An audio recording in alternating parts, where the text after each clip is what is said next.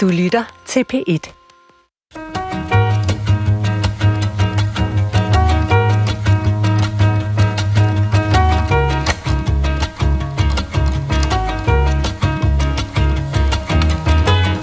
Det er en kold tid, som vi lever i. Alle går rundt og fryser. Åh, de smukke unge mennesker. Pludselig er de stukket af. Det er de færreste danske sangskrivere, som har opnået at blive citeret af hele to statsministre med mere end 40 års mellemrum. Kim Larsens sang spillede og skrev sig ind i det danske sprog, og hvad han har efterladt sig der, er det, vi bliver kloge på i dag. Og for at tale med mig om Kim Larsens sproglige eftermæle, har jeg inviteret tre mennesker i studiet, som på hver deres måde har været i dybden med Larsens musik og tekster. Og for en gang skyld begynder jeg med dig, Henrik Lorentzen, seniorredaktør ved det Danske Sprog- og Litteraturselskab. Du plejer jo at blive præsenteret som rosinen i pølsene inden, når vi starter klog på sprog. Men i dag begynder jeg med dig, fordi det er jo simpelthen dig, som har foreslået, at vi skulle tage øh, Kim Larsens øvre op i klog på sprog. Ja, det er rigtigt. Ja. Hvorfor? Fordi jeg synes, det er, har betydet, øh, altså det har personligt betydet noget for mig igennem øh, næsten 50 år. Øh, alt hans øh, sprog og især han, øh, og hans musik. Og, og så synes jeg, det var værd at tage fat på nu her, hvor, øh, hvor andre øh, pop- og rockgrupper også har været fremme i, i søgelyset med deres sprog. Og så synes jeg, det kunne være interessant at undersøge, hvad, hvad har det, hvordan er øh, Larsen og Gasolins sprog, og, og har det sat sig nogle veje i spor? Øh, er der, er, har, har han sådan øh, har han dybe kulturelle referencer, fordi man kender, kender ham jo som sådan en slags øh, strintende handkat, vil jeg sige. Han har jo ordentligt haft et album som hed En Gamle Handkat, ikke? Ja, ja, men det er jo et image, der passede ham, ham storartet. Men, men han havde, så vidt jeg ved, en, en baggrund i, i litteratur, meget forskellig litteratur, og også i, i højskolesange og i, i visesange osv., og det er alt sammen noget, vi kan genfinde i hans øh, sange Okay. Øh, min anden gæst har skrevet en hel bog om sangene i Kim Larsens liv. Den har fået titlen Kim Larsen, et livs sange. Erik Jensen, hvor finder du dine titler hen? det er den, den skulle være... samarbejde med Gyldendal, må jeg sige. Den er til at finde, hvis man går i bogladen, når de åbner. Ikke?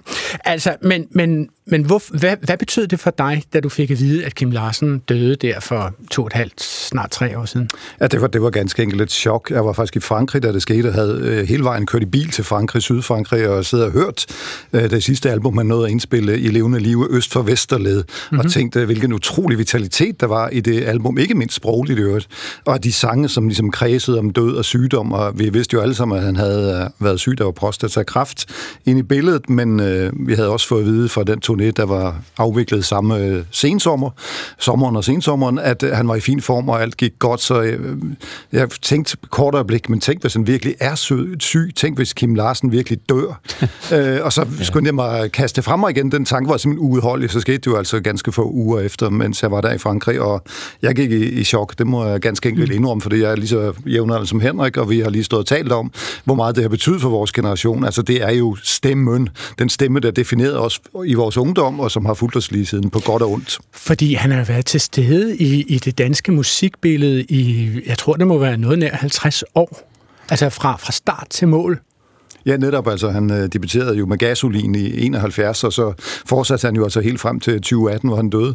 Øh, så ja, det kan man roligt sige. Og i alt fik han jo indspillet, som det fremgår af min bog, 500 sange. Det er dog noget. Det er dog en chat. ja. altså... og, og nu kommer der sådan en lille plot-spoiler. Vi når ikke alle 500 i dag, men, min sidste gæst øh, har fingrene og, og stemmelæberne og tungen langt nede i Kim Larsens livsværk, kan man sige, til daglig.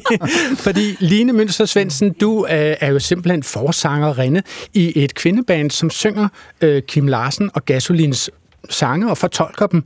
Hvordan hænger det sammen, Line? Altså, når, når jeg nu lige har stået der og sagt, en gammel strintende handkab. Er, er, er Kim Larsen, er, er han ikke en forbenet mandsjuvenist? Altså ikke i, mit, ikke i min optik. Altså okay. jeg var jo en lille pige. Øh, jeg er sådan øh, født samtidig med gasolin i 69. Og øh, det betyder, at de har fulgt mig. Jeg har et par søstre, der er lidt ældre, og øh, jeg hørte det jo på vores lille røde rejsekramofon, hvor, øh, hvor vi hørte alle de her sange. Og i virkeligheden har de været enormt vitaliserende, og de har jo et kvindeunivers, et kvindegalleri, som er helt enormt. Altså jeg tror ikke, der findes andre kunst kunstnere, der har navne og billeder på så mange forskellige slags kvinder. Der er kattemor, en posedame. Altså hvad ud over Streets of London, mm-hmm. hvor jeg ikke jeg kender så mange andre, der synger en sang, hvor du virkelig får hjerte for en posedame, der får ud af katte om natten. Ikke? Og vi har Luderen Belladonna, vi har selvfølgelig også en Linda, smukke Linda, og vi har, altså, vi har også gamle Olle, der blev lidt fjollet, og altså, vi har simpelthen så mange øh, kvinder. De gule enker, vi synger om nogle kvinder, der går til enkebal. Ikke? Altså, det, det, er de, bliver det de respektfuldt portrætteret, synes du, Line? Jamen altså, det synes jeg jo, og det kommer vi måske også ind på senere med, fordi faktisk synes jeg jo, at han portrætterer, eller de portrætterede også øh, manden langt mere øh, kritisk end i virkeligheden kvinden. Jeg synes, der er enormt meget respekt omkring kvinderollen. Så er de også lækre og uopnåelige og alt muligt, men hele tiden faktisk med en kæmpe respekt. Altså sådan har jeg følt det, så jeg, for mig har det været vitaliserende som kvinde. Okay. Altså. Mit navn er Adrienne Hughes, og jeg har det med Kim Larsens sange, som jeg havde det med Beatles. Altså jeg har opdaget både Beatles og Kim Larsens sange et eller andet sted mellem 20 og 40 år efter alle andre. Og jeg vil sige, nu har jeg jo kigget listen igen med de sange, som vi kommer til at tale om i dag. Og generelt, når man kigger på, eller når jeg kigger på Kim Larsens bagkatalog, så bliver jeg fuldstændig forbløffet over, hvor tæt Kim Larsen har fulgt mit liv, uden at jeg nogensinde har ejet en eneste CD af. Så velkommen til Klog på Sprog. Altså, vi må jo gerne afsløre, at der har været lidt forberedelse til det her program, og vi har jo her fra Klog på Sprogs redaktion bedt jer tre specialister om at komme tilbage med en liste over 10 sange, som I synes, vi bør diskutere her i Klog på Sprog i dag. Ikke? Mm. Og jeg synes, det er selvstændigt interessant, at når man spørger jer, som er langt nede i materien, øh, hvad vi skal tale om, så kommer I tilbage med vidt vidt forskellige lister. Altså, der er faktisk kun fire numre, som to af jer har stemt på. Der er ingen numre, som alle tre har stemt på. Det, det er jo mega mærkeligt. Altså, lad os lige starte med at sige, hvis, hvis nu, det ville jo have været et helt andet program, hvis vi bare havde spurgt, hvad ved jeg, altså Spotify eller Radio øh, Nova 100 FM og P4 måske, øh, hvad er de mest spillede af Kim Larsens sang? Hvad tror I, det ville være? Altså, hvad, hvad, hvad ville folk huske? Hvad ville de sige, hvis de blev vækket klokken 2 om natten og sagde, øh, Kim Larsen, hvad, hvad har han sunget? Hvad vil du sige? Kvindemin, helt sikkert. Altså, ja. Kvindemin, det mest okay. kendte og elskede Kim Larsen nummer. Ja.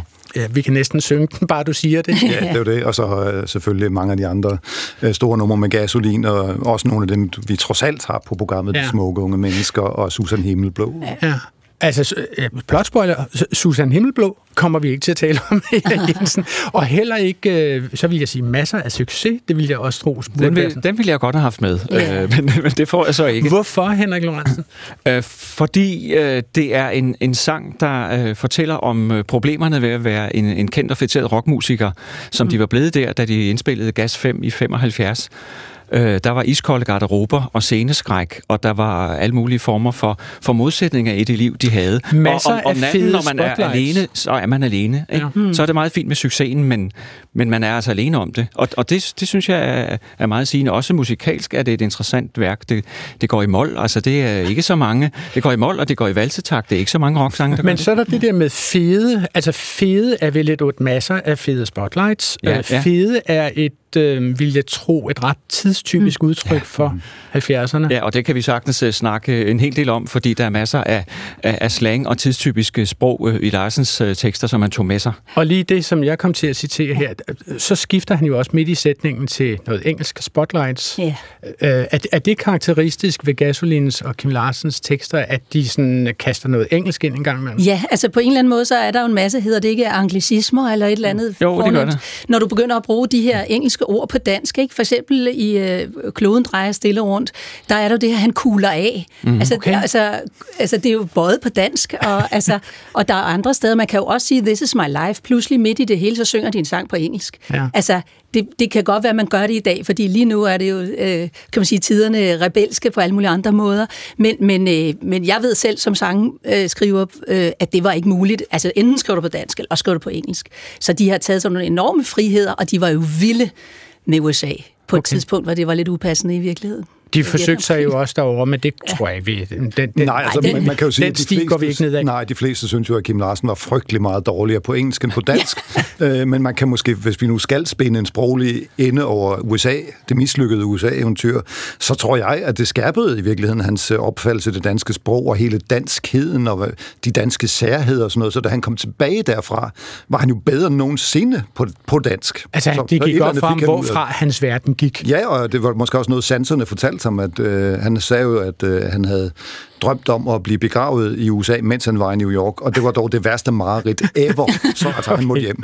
Lad os, lad os stille øh, ugerne cirka 50 år tilbage til 1971 og lytte til den sang, som Kim Larsen og hans daværende band Gasolin mødte danskerne med for første gang. Da jeg gik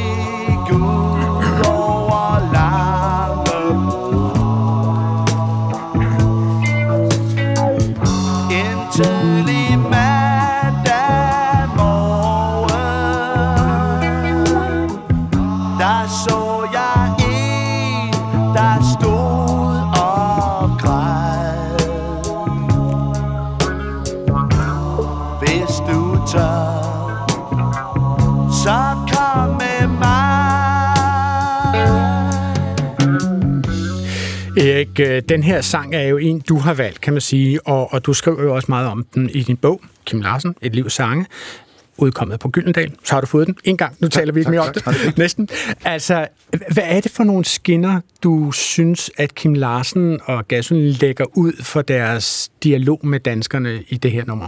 Altså først og fremmest må man jo lige sige øh, ganske kort, at det er ret blæret at indlede sit første album med den her sang, som jo var en instant klassiker ja. øh, af gode grunde. Jeg synes jo, at vi befinder os jo i 71, altså lige på skillet mellem 60'erne og 70'erne. Øh, den store fest fra 60'erne er ligesom ved at drive over. Tømmermændene har sat ind øh, lejen med fri stoffer, fri sex og fri alkohol, havde han sagt, øh, og fællesskabet er slut. Og nu melder de stenhårde realiteter sig også på Christianshavn, hvor gasolin jo boede på det her tidspunkt. Og jeg synes, at den her sang i de fire vers, der er i den, fanger det meste af det virkelig godt ind. Altså, øh, vi har den her lidt angst, altså der står nogle spritter ved Kofod skole. Kim Larsen bruger et uh, trick, som han brugte i mange af sine andre sange, hvor du tager nogle, uh, nogle steder. Uh, mm. Line var inde på en masse kvindenavn for en masse navne, altså Langebro, som faktisk var en anden bro, men det passer bare ikke ind i, i, i rimsætningen her. Du ved tilfældigvis, at han faktisk aldrig har gået på Knibbelsbro. Langebro, Nej, nej, det var i hvert fald ikke men der, der stod en det- kvinde Det var jo og nogle gange Knibbelsbro, man skulle over for at komme til Christianshavn, okay, den her sene nattetime, hvor han oplevede det, som sangen handler om. Men altså den her kvinde, som er ulykkelig og vil øh, måske springe i havnen. Øh, kvindefrigørelsen ligger og lurer i sangen. Øh, og så er der også noget med Jehovas vidner. Altså vi har den her religiøse øh, vækkelse, som også fuldt ud af hele det her store trip i 70'erne. Men, undskyld, 60'erne. Så den er virkelig en, en sang, der hen over broen mellem 60'erne og 70'erne balancerer det hele enormt flot, og uden, uden at have nogen omkvæd. Men hvad ligger der i det der, hvis du tør, så kom med mig? Altså, hvad skal vi lægge i den sætning, Line? Øhm, for mig ligger det jo ind i det, gasolin for mig er står, står for for mig. Det er noget omkring den her vildskab. Noget omkring den her selvstændighed, der hedder, at på en måde har de jo også nogle, nogle unge mænd i starten af 20'erne, ikke? Med, med store drømme, og de er vilde, og de er fulde af liv. Altså, og jeg tænker lidt, at den her Langebro-sang jo er egentlig... Altså, den lægger de skinner ud. Der bliver tekstuniverset. Det er jo her beskrivelserne starter. De giver liv til øh, usynlige menneskers liv. øh, Og, og det her, øh, hvis du tør, så kom med mig, er på en måde det her, jeg tager dig i hånden. Jeg Okay. har set dig. Du, du, vi kan godt klare den sammen, agtigt. Henrik Lorentzen? Ja, det er netop det med, med drømmene, som de peger mm. på her. Det synes jeg går igen i mange af teksterne. Øh, for eksempel i den, der hedder Hvis din far giver dig lov, mm. som er fra Værsgo øh, soloalbummet, hvor han, syng, hvor, hvor han synger, kom med mig, for jeg har drømmene, til, mm. drømmene med til dig, hvis du kan få lov til det. Og også i Kvindemin, der bliver også talt om drømme, det går rigtig meget igen. Så der er de her forestillinger om, at der er andre steder, hvor vi kan drømme os hen. Og så hvis jeg lige må afbryde, Henrik, så Ja. der er jo også øh, noget magisk i det der. Fordi nu har vi ligesom fået alle de her stedfastede mm. steder, hvor der er noget socialrealisme i sangen, men så kommer det her lidt magiske, fordi vi faktisk ikke ved, hvad det betyder. Vi kan stå 100 år efter, hvad jeg lige vil sige, Mhm. og stadig undre os over det. Så sangens øh, jomfrudom, hvis jeg kan bruge sådan et udtryk, findes jo stadigvæk, og det gør den interessant, den mystik. Så der er hele tiden noget at gå tilbage til og, og tage op i- og, og lægge Ja. op på briksene igen. Men, men, men Erik, hvad var det, altså Gasolin kom med på det her tidspunkt i forhold til alle mulige andre, som havde sunget øh, rock? Altså, øh, var, var der en, en, en særlig ramme omkring det tekstunivers, som Kim Larsen og Gasolin præsenterede?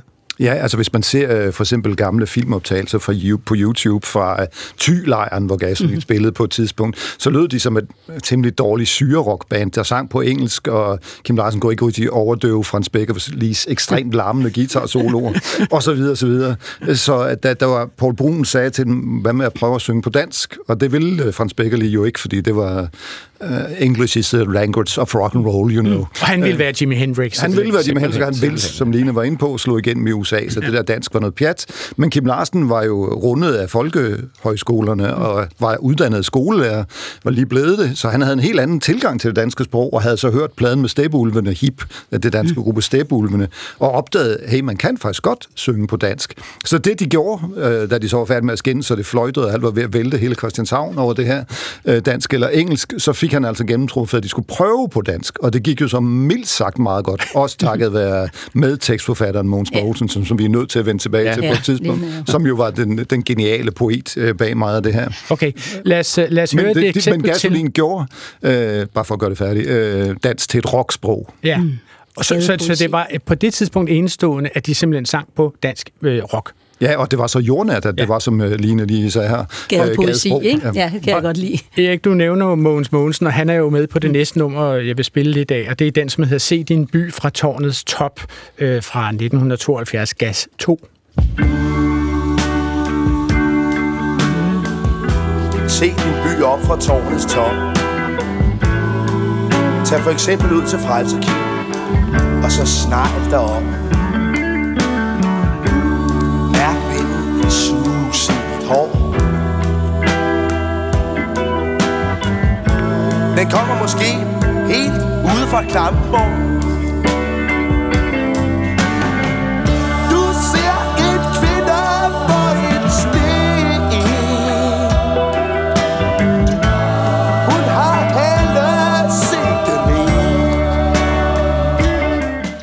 Henrik Lorentzen, altså, øh, han starter jo Kim Larsen det her nummer med faktisk at tale sig igennem det. Altså, det er ja. jo ikke sang. Hvad, hvad sker der for ham? Hvad sker der for ham? Ja, det er tale sang, som øh, han, han taler sig igennem... Øh, hvad skal vi sige, verset, og så synger han også senere. Det er noget, der går igen faktisk mm. også i Blibot, som vi skal tale om senere, som også har noget recitering og, og har noget sang. Så det, det er en meget sjov øh, blanding.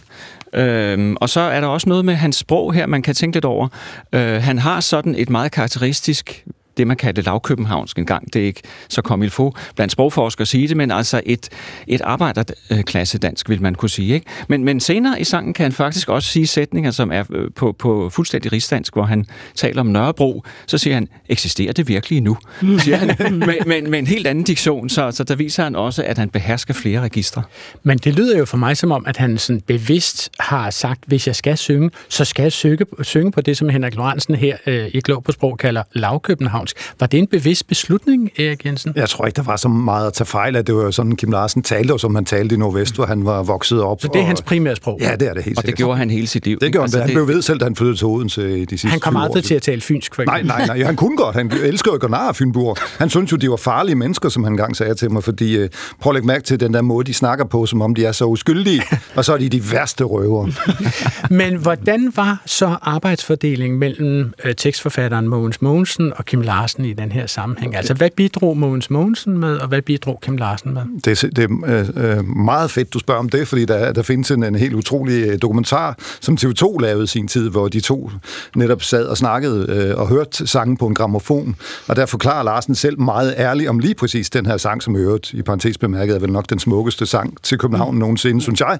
Øh, men at øh, Mogens, øh, Mogensen sidder og fabulerer, han kommer på det her med, øh, som der kommer senere i sangen i forhold til det, vi hørte, hvor, øh, hvor øh, Laurits Betjent værtshuset kommer ind i billedet, og så Absalon, altså Københavns stifter, øh, munken var han vist nok, øh, han får jo mågelort på hatten, ja. biskoppen, ja. Altså, Øh, Absalon med mågelort på hatten går på Laurits hele natten. Ja, livet skjuler mange løgne, men vi er næsten ens, når vi er nøgne. Netop, og der var det Mogens Mogensen, der stod for de to første sjove linjer, okay. øh, det der med mågelort på hatten, mens Kim Larsen så skulle prøve som skolelæreren, og nu skal vi også have fat i en konklusion, nu skal det være fornuftigt, nu må vi tilbage til, til alvoren her. Så det var den øh, fordeling, der tit var. Mogens Mogensen var jo gammel sømand og havde mm. sejlet mm. på verdenshavene, så han havde det der øh, præget måske af indtagelse både det ene og det andet lidt øh, fabulerende sprog.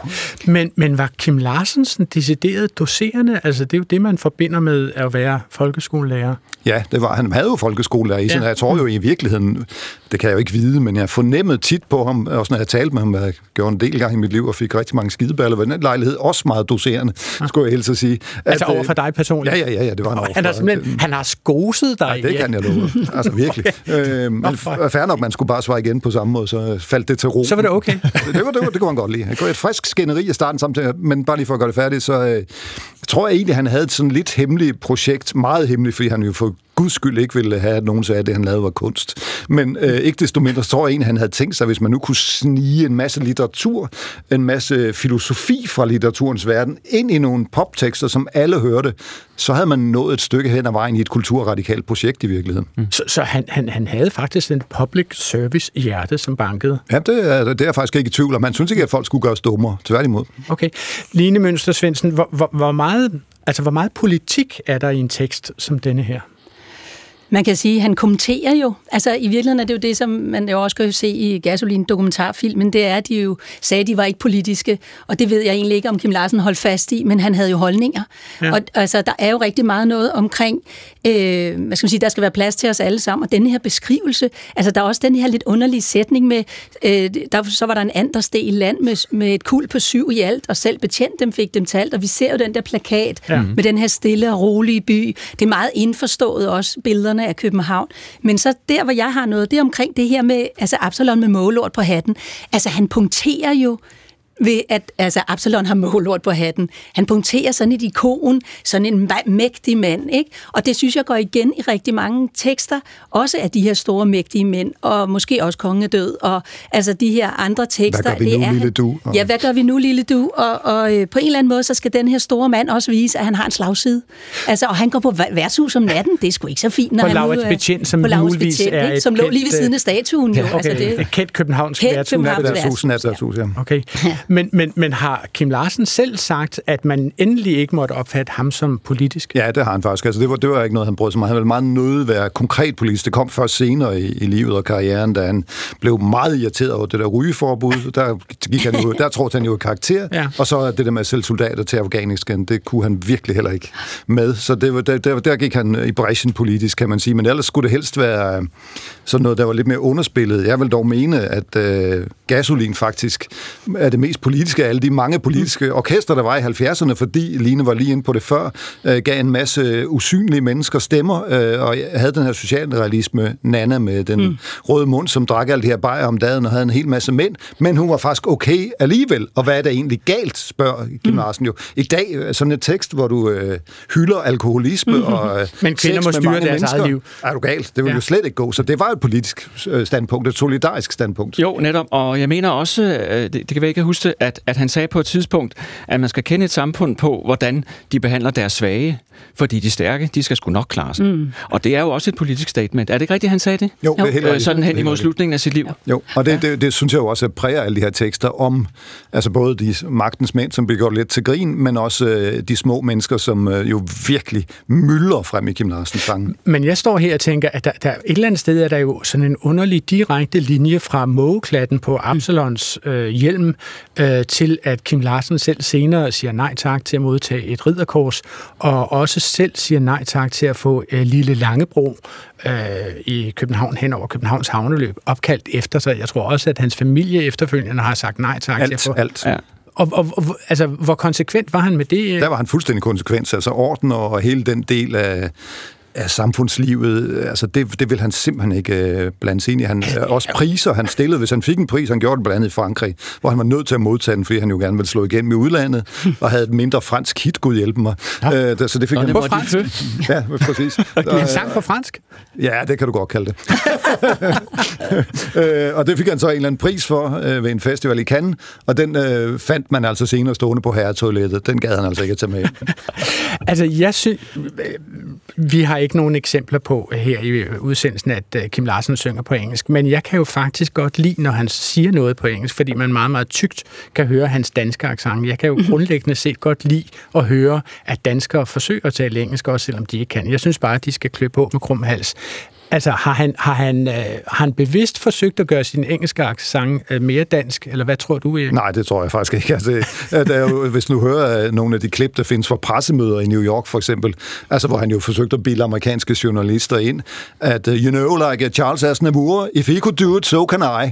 Altså at komme med en eller anden besynderlig accent og slå igen. Sådan, øh, sådan sang og talte han altså engelsk. Ja. Man kan måske lige ganske kort få lov at sige, at øh, de her engelske sprogede plader, både med Gasoline og også med ham selv senere, blev jo lagt enormt meget for had i deres samtid, og virkelig, virkelig, virkelig fik så hatten passer med skæld ud. Ja. Altså, det er faktisk lidt overdrevet. En af mine projekter med den der bog, du har nævnt et par gange, var jo netop at vise, at den mere ukendte side af sangen, hvis vi går, er Kim Larsens sange, hvis vi går væk fra de allermest kendte, øh, så, så gemmer der altså en guldgruppe der er nedenunder, altså det man på nudansk kalder deep cuts, altså sange, som ligesom slap væk, da de udkom, øh, men som virkelig er værd at tage fat på, og det gælder i altså høj grad også nogle af de engelske. Ikke, der er ikke et helt album, som er godt på engelsk, men der er perler på dem alle sammen.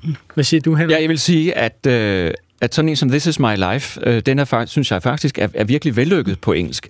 Både sunget, selvfølgelig på en, en slags valby-engelsk, ikke? men han gør det godt, og det er, øh, det er så et hit. Ikke? Det er ikke en, der er, er forblevet i, i glemme, glemmebogen, men det, det er et af de hit, man husker og spiller meget i dag.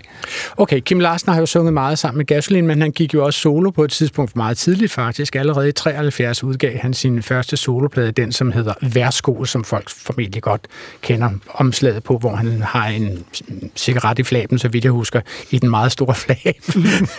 altså lad os prøve at høre lidt fra Sylvesters drøm.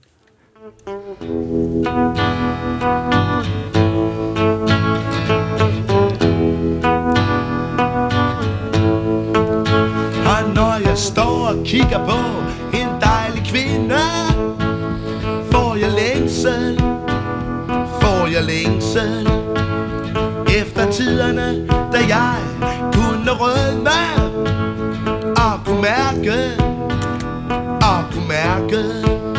Og kunne mærke hendes hjerte banke Selv på afstand, selv på afstand. Og kunne gyse bare jeg så Hendes arme Det var dejligt, det var dejligt. Line Münster Svendsen, du har jo bedt om at høre Sylvesters drøm. Hvad er det, du synes, Kim Larsen sætter i spil her? Altså, han får jo skabt et univers, hvor vi både øh, får et, et scenarie sat, altså næsten helt filmisk, vi kan se det for os, og så går han ligesom ind i, øh, i nogle følelser, der veksler hele tiden teksten imellem det, der når jeg står og kigger langt ud i rummet, får jeg længsel. Altså, så han får lykkes ham, synes jeg, at lave sådan en, en, et vip mellem, at vi laver et billede, og så snakker vi om en tilstand i kroppen. Og den, altså, den er simpelthen så dybt rørende, og det her, altså jeg står faktisk med gås ud på armene. Som altså, ham. øh, Ja, altså, altså det her med... Som den unge Kim Jeg får Larsen. lyst til, altså som, som jeg har egentlig har sagt, skrevet her det sted, der hedder, jeg får lyst til at leve, elske og dø.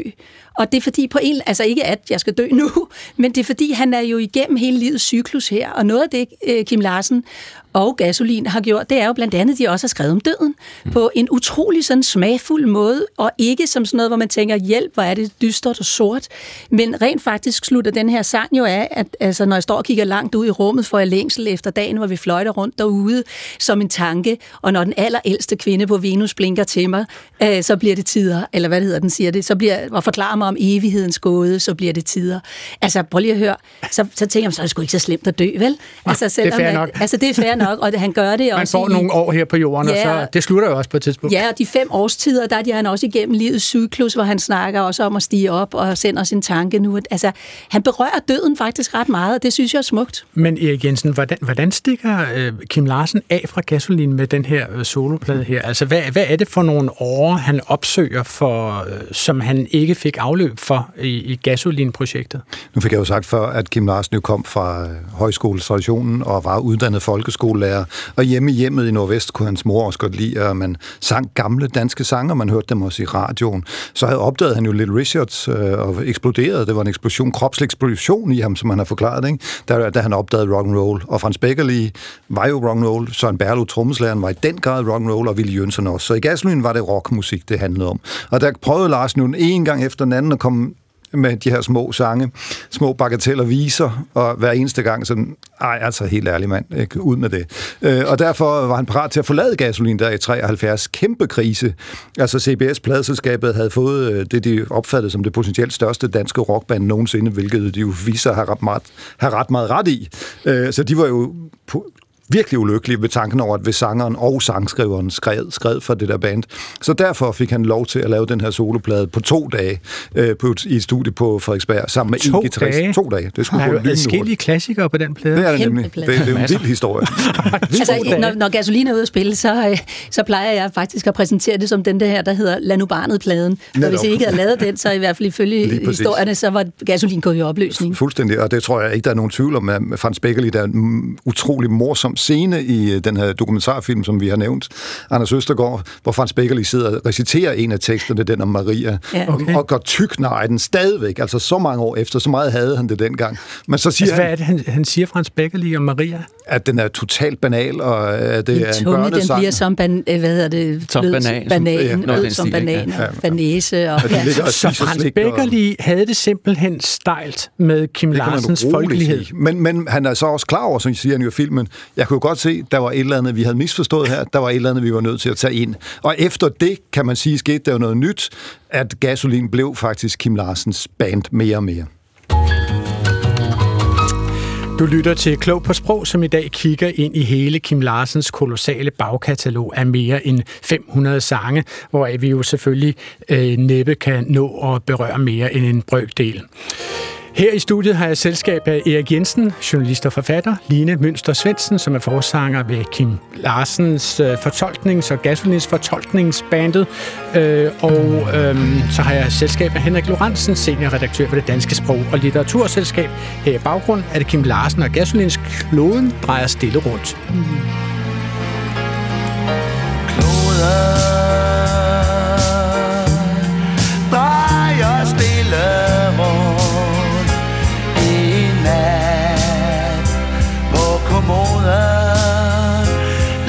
ligger soja og Karen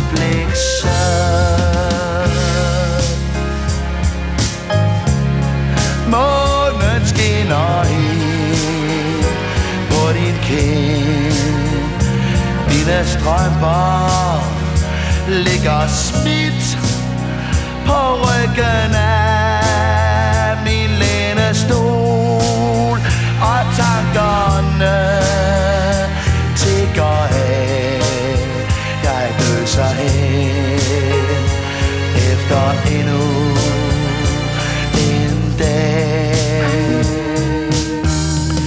Henrik Lorentzen, den her sang er jo ret speciel i øh, Gasolins øvre, vil jeg sige. Ikke? Altså, Jo. det, det, er jo, det lyder for mig som om, at det her er sådan over i det, man vil kalde symfonisk rock. eller Jo, sådan jo, jo lige præcis.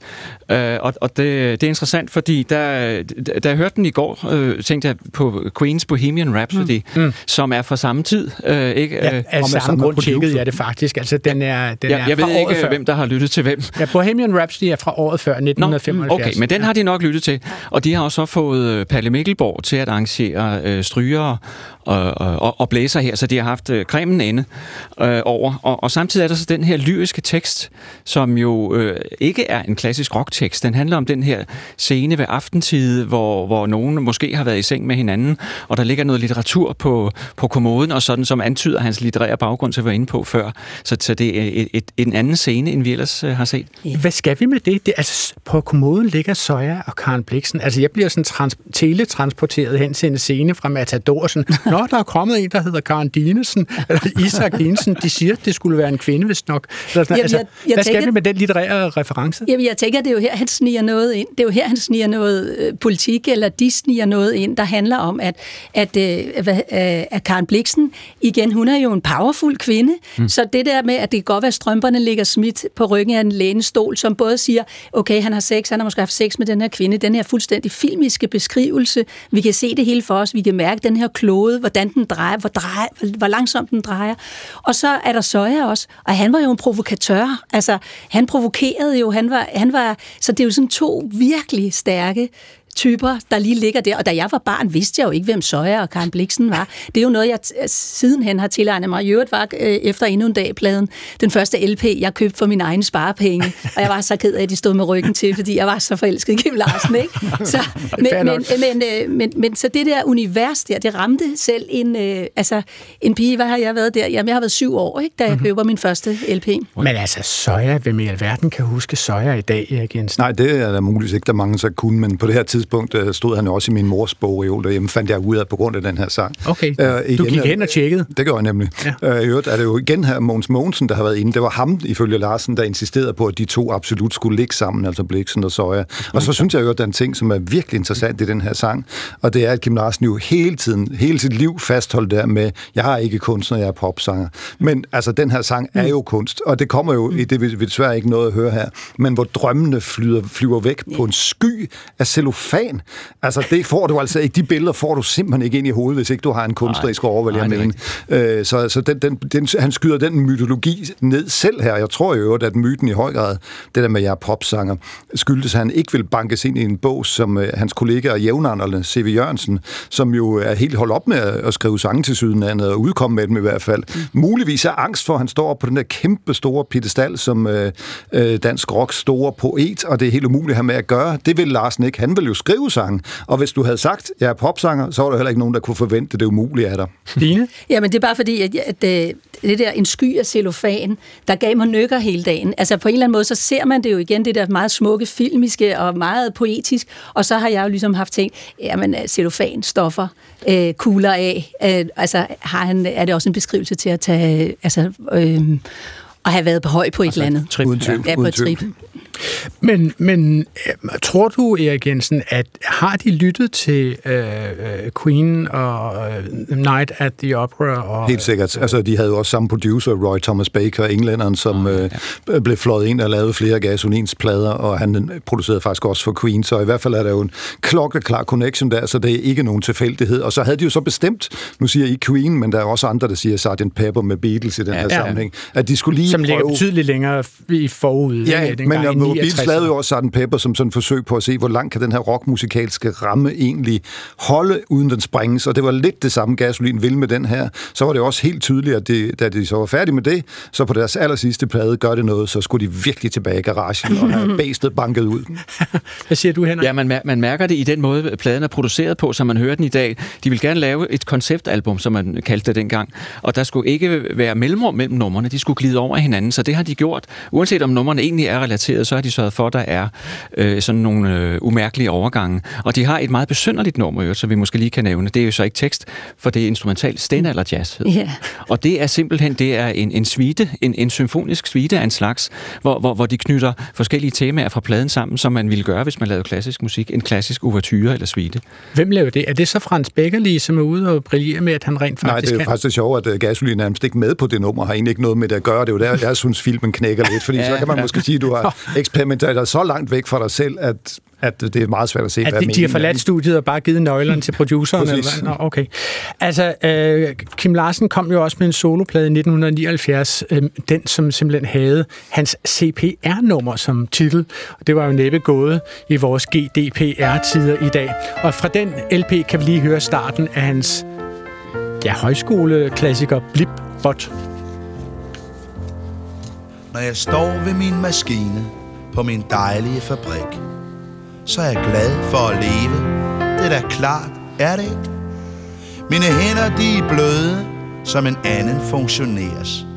Og jeg har masser af tid til mine børne krydser og tværs. Imens det siger blip, bot, og gud, hvor går det godt. Vi har, hvad vi skal have, af både stort og småt. Ja, blip, bot, og gud, hvor går det godt. Vi har, hvad vi skal have, af både stort og småt. Henrik Lorentzen, jeg kender jo dig som en virkelig uh, headbangende heavy rocker. er, det, er, det, er det i den egenskab, at du er, har bedt om, at vi skulle høre Blip Bot i Klog på? Nej, det kan man ikke påstå. Nej. hvad, hvad, hvad synes du er de tekstlige kvaliteter her i Blip Bot? Øh, jeg synes, øh, det er øh, at der er denne her øh, socialrealistiske skildring. Vi har været lidt inde på socialrealisme, sociale uligheder osv. Og så kommer der så her en skildring af en ganske almindelig mand, der arbejder på en fabrik, og han laver kedeligt arbejde, men det passer ham fint. Der er ingen udfordringer i det, og så tager han hjem om aftenen, det hørte vi ikke her, men så får han lidt underholdning, øh, ser fjernsyn og falder i søvn til det. Så der er sådan, øh, man kunne måske ligefrem sige, at det var en marxistisk kritik af det her samfund, hvor masserne øh, øh, de bliver udnyttet, og så bliver de underholdt.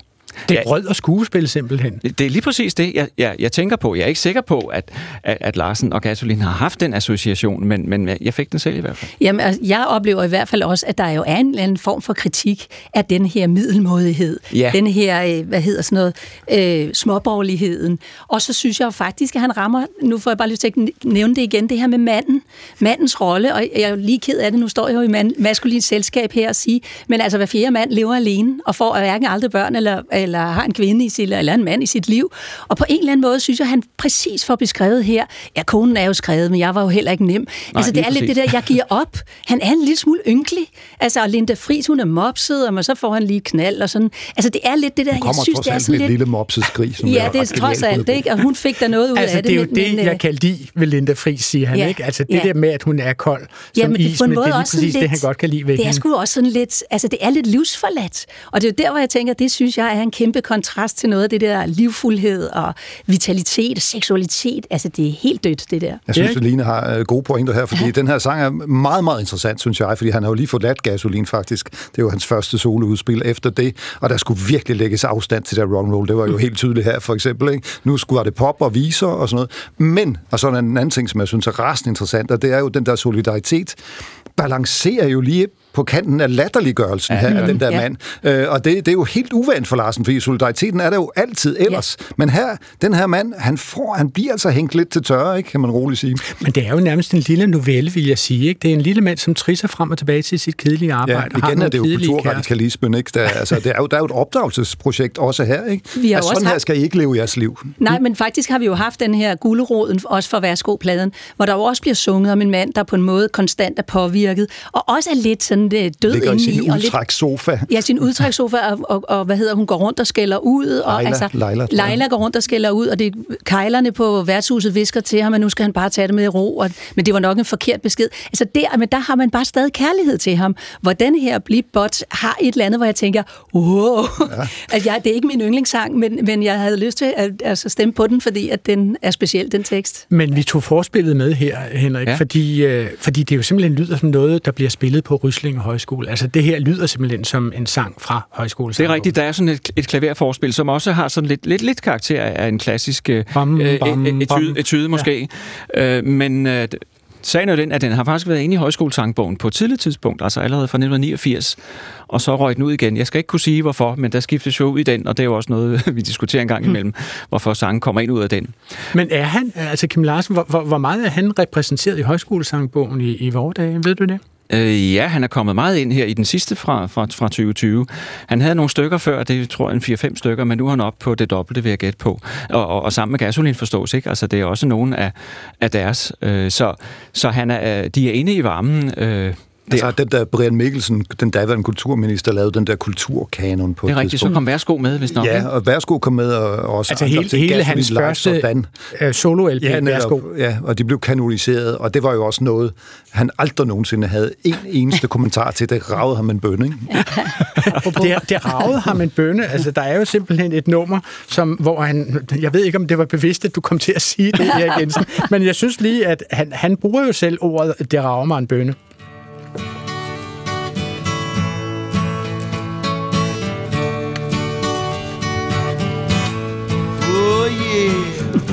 Der er mange, mange kugler, der går min næse forbi. Men det rager mig en bønne, for jeg har min fantasi. Erik Jensen, altså jeg er meget tæt på at spørge, det her er jo faktisk et af de numre, du har bedt os om at spille her i det kongeligt oktroyerede øh, radioprogram Klog på sprog ved statsradiofonien Undskyld, med undskyld. Hvor, hvor, hvor, hvor, hvor er det lige præcis, at den her tekst hører hjemme i et Klog på sprog-program? Altså, det, det, det er jo et godt spørgsmål, og det er jo sprogligt set heller ikke Kim Larsens øh, fornemmeste tekst på nogen som helst måde. Det, vil Nej, det mener du ikke. Nej, dog ikke. Men jeg synes, den er fantastisk, fordi den i fire linjer indfanger hele mandens øh, personlighed og hele hans øh, kulturopfattelse og hele grunden til, at han er i musik. Øh, at det er altså ikke det her med pengene. Han kunne lige så godt have sunget om hitlisteplaceringer, for eksempel. Ikke? Øh, jeg har ikke nogen førstepladser, men det rager mig også en bønne. Og så vil jeg lige sige en ting. Jeg er jo opvokset i Vestjylland. Øh, meget, meget så langt væk, som man kunne komme fra Christianshavn øh, her i starten af 70'erne. Og sådan en sang som den her, jeg kan love dig, den hensætter mig i dyb, dyb undren. Hvad fanden er det for noget? Hvad, hvad er kugler? Sidder han og triller kugler? Og det samme med sådan en sang som det der med Fifi Dong, det hele er fjong. vi fik virkelig nogle nye udtryk i min vestjyske skolegård, og for eksempel i den, der hedder Onkel Uncle How Do You Do, er der en, der er rørpost-indianer. øh, hvad fanden er det? Altså, vi fik virkelig øh, nogle sproglige billeder ind i Er det hovedet. gået op for dig sidenhen, hvad rørpost-indianer Jeg har er? måske nogle bud på det. Har du? Ja, det er Ja, ja, jeg- det der, hvor de sendte post rundt i gamle dage, så Ja, han ja, men sidder i en fint indianer. kontor. En rørpost-indianer. Jamen, Men måske fordi øh, man sagde, at indianere, øh, de er underordnede, så de laver sådan noget arbejde, øh, underordnet arbejde. Jeg tror ikke, det er Erik Jensens jeg bud. tænkte, det var vildt. Nej, det var nu heller ikke lige det, jeg Hvad er dit bud, Erik? Ja, Nej, nej, det er okay. nu- Jeg tror, jeg tror, jeg, tror, jeg, Kom. jeg jeg, jeg tror, jeg er med nu. Hvorfor? Hvorfor, hvorfor skal det være skjult? Jamen, en homoseksuel mand så. Okay. Ja, og, og hvorfor?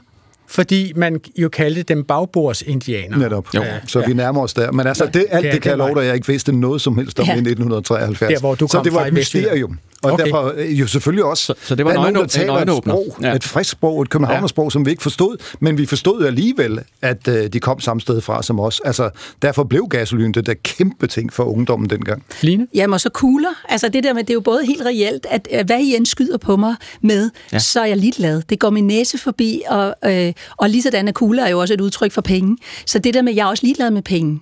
Og fantasien er jo på en måde hans magt til at sige, jeg gør lige, hvad der passer mig. Altså, og det tænker jeg, det er jo den flabede fasong, han... Præcis, og den måde, han synger det flabet ja, det er jo på det. os. Det er jo det er en meget altså, provokerende, ikke? Det har og, lyst til og, at sige og, svare flere- til omslaget, som vi talte om før, ikke? hvor han Ja. ja. er sådan en gadedreng med smøg og smøg i kæften. Men det er også det for, for den samme plade, at altså fire linjer, så får han sagt så meget. Ja. Det har også noget med hans stemme og, og melodi at gøre. Men i den sang, som han, om den hedder Er du Jolmund eller er du Jolmund, det ved vi ikke. Men der er fire linjer, hvor han lidt øh, kort fortalt siger, hun var dejlig, han var dejlig, det var dejligt. Og hvis man hører den sang, det er tre linjer, der er lidt gentagelse og sådan noget undervejs, den er fuldstændig vidunderlig. Altså på en eller anden måde, man bare tænker, ja, yeah! Altså, man også, kan også mærke fordi det. igen, der er aldrig Altså- nogen, der har fundet ud af, hvad jol eller jol Ja, hvorfor hedder den det, når, når teksten... Altså, er der jolmund? Det må jo også være bare sådan noget, er du sindssygt, Det lyder som et Trump, sex, øh, eller... Trump-tweet, eller sådan noget kafefi, eller sådan noget. Nej, nej, nej. Der, er, der er mange, som ved Ja. nøjagtigt, hvad det betyder, men der er ikke nogen her i presselokalet, som ved det. Okay, altså nu uh, spillede vi jo i begyndelsen af udsendelsen uh, Lars Løkke Rasmussen, som jo citerede Kim Larsen fra Folketingets talerstol, da han holdt sin åbningstale kort tid efter Kim Larsens død i, i 2018. Uh, Øh, og, og det var jo denne her, som han citerede fra. Og nu er de blevet voksne Ligner ikke mere sig selv Stemmerne er forandret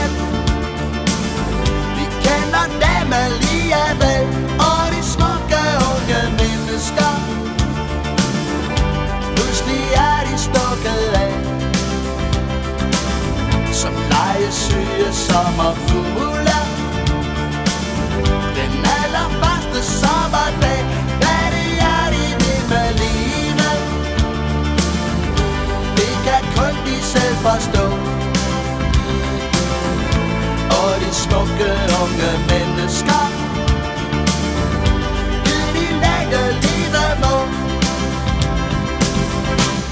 Henrik Lorentzen, altså der er jo nogle ordstillinger i den her sang, som ikke lyder som dansk rock. Ja. Altså, det, det lyder jo snarere som en lejlighedssang. Altså, Ja, det er omvendte ordstilling med, gid de længe leve må. Det er jo sådan noget som Moster Gerda, eller Faster Hanne. Ja, lige Øh, præcis. Spor i deres konfirmationssange. Ja. Og øh, jeg- jeg tror også, øh, at den er skrevet som en slags konfirmationssang til sønnen Sylvester, øh, på et tidspunkt, hvor hans, øh, hans venner øh, blev konfirmeret.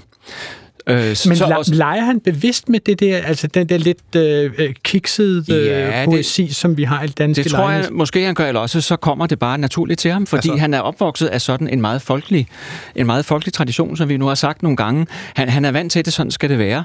Øh, men, men sangen er jo ikke helt som en traditionel konfirmationssang, fordi der, der vil jo være de her traditionelle øh, formaninger osv. der, men det er det ikke her. Det er, I skal selv finde ud af det det er jer, der ved, hvordan jeres liv skal være. Altså, hvis det var onkel Hans, der havde skrevet den her sang, så var onkel Hans jo godt nok lidt af en gadedreng, en svejer, kan man vel sige, ligesom Kim Larsen, ikke? Men jeg synes jo faktisk... Hold, hold, hold så snitteren fra Moster. ja, ja, det var så sådan Superdua, så ja, men, altså, men, men, han, øh, men Kim Larsen, en af de ting, der har gjort som så stor for så mange danskere, tror jeg jo, er netop evnen til at skrive en form for lejlighedssang. Altså det at kunne sætte øh, ord og musik på nogle af de allersværeste og største ting i livet, ja, ikke? Ja. Altså som den her konfirmation, men som Line sagde før, også en masse med døden, øh, store, store følelser, forelskelse og ja, ja. Øh, det hele, hele baduljen, som man har i kirken. Ikke? Vi skal høre om lidt bliver stille lidt senere, for eksempel. Og det, det er jo klart, at, at de, den evne til at gøre det her, uden at det bliver banalt eller for højstemt, den er, den er fandme helt unik, og det er jo en af, af de helt store ting. Line? Så synes jeg også, at det er ret interessant, fordi jeg kendte ikke på den måde indgående teksten, så da, vi lige for, da jeg sad og forberedte mig til det her, så blev jeg egentlig så overrasket over den, øh, den linje, eller de linjer, der hedder, der var nogen, som blev tilbedt, andre måtte nøjes med digitale vuggestuer og tilfældig kærlighed. Mm. Her sniger der sig jo ind i den der hyggelige lejlighedssang, ja. der sniger sig jo igen en kommentar ind til, og dengang har han jo været virkelig langt frem i tiden, i 88, hvor vi snakker om skærme, hvor man kan sige, at børn i dag bliver passet af iPads og andre telefoner. Altså det er jo en kommentar, og det her med forherligelse af de smukke, de skal nok klare sig, men, men at der er også nogen, der har tilfældig kærlighed. Altså igen synger han om en ensomhed, og han havde jo heller ikke nogen far, og altså, der er en, en smerte i den, midt i det der hyggelige univers. Han havde heller ikke nogen e-mailadresse, som er nok den eneste dansker, hvis det står irritation for myndighederne. Altså, det digitale univers var ikke Kim Larsen. Altså, øh, han er jo så stor, Kim Larsen, at han blev ved med at udgive LB'er, øh, eller CD'er og udgivelser, også efter sin død. Altså, der er jo udkommet et, øh, en LP eller en udgivelse efter hans død. Og fra det vil jeg lige spille lidt af koppen med den skårede hank.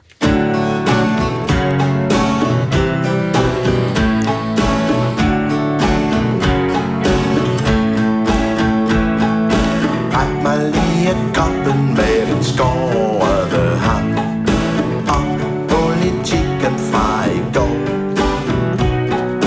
Nå er den ikke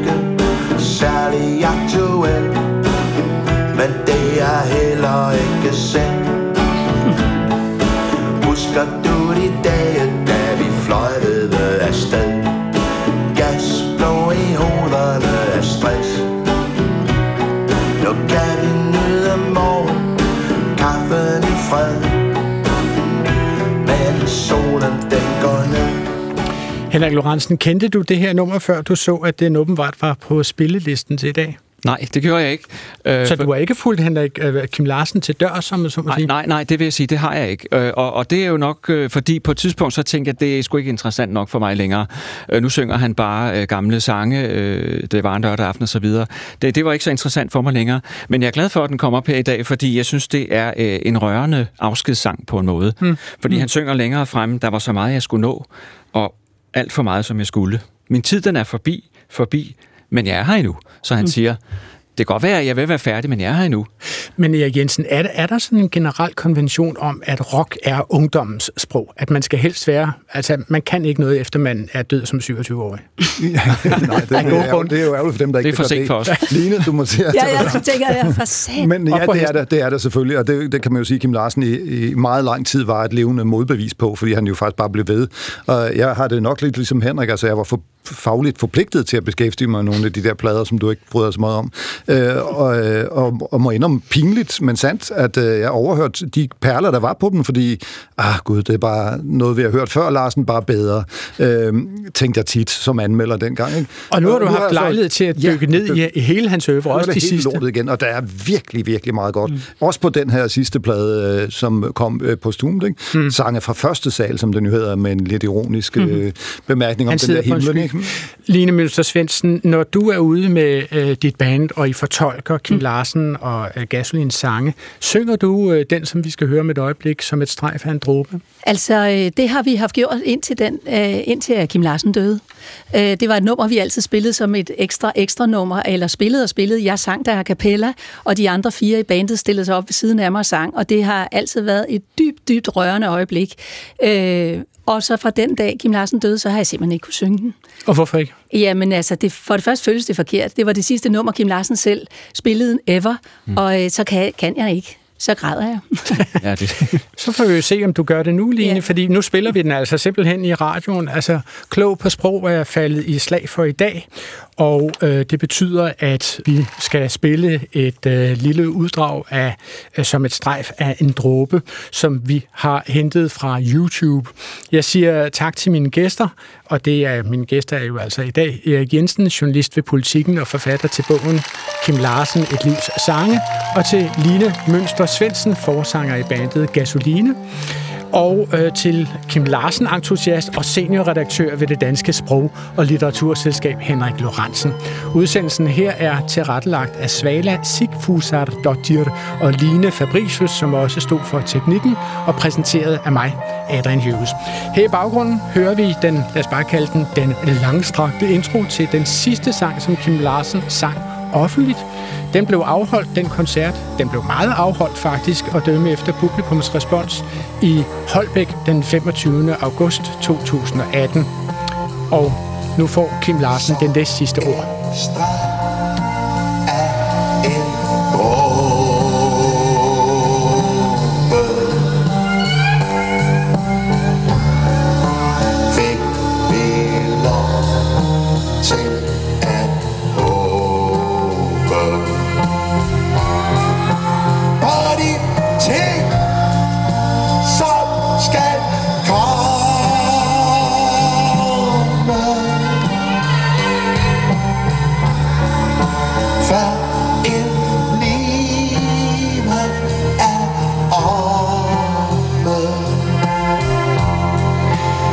Larsens sidste offentlige sang ligger på YouTube, hvor den har langt over 2 millioner visninger. Vi bliver glade, når I sender jeres kommentarer og spørgsmål til klog på sprogsnabelag.dr.dk. Denne og alle andre P1-programmer kan hentes som podcast alle vegne på en klog telefon i jeres lomme. Her i radioen ønsker jeg på genhør næste fredag op til middagsradioavisen.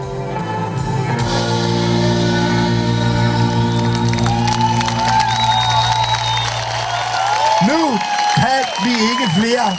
Tak for i aften.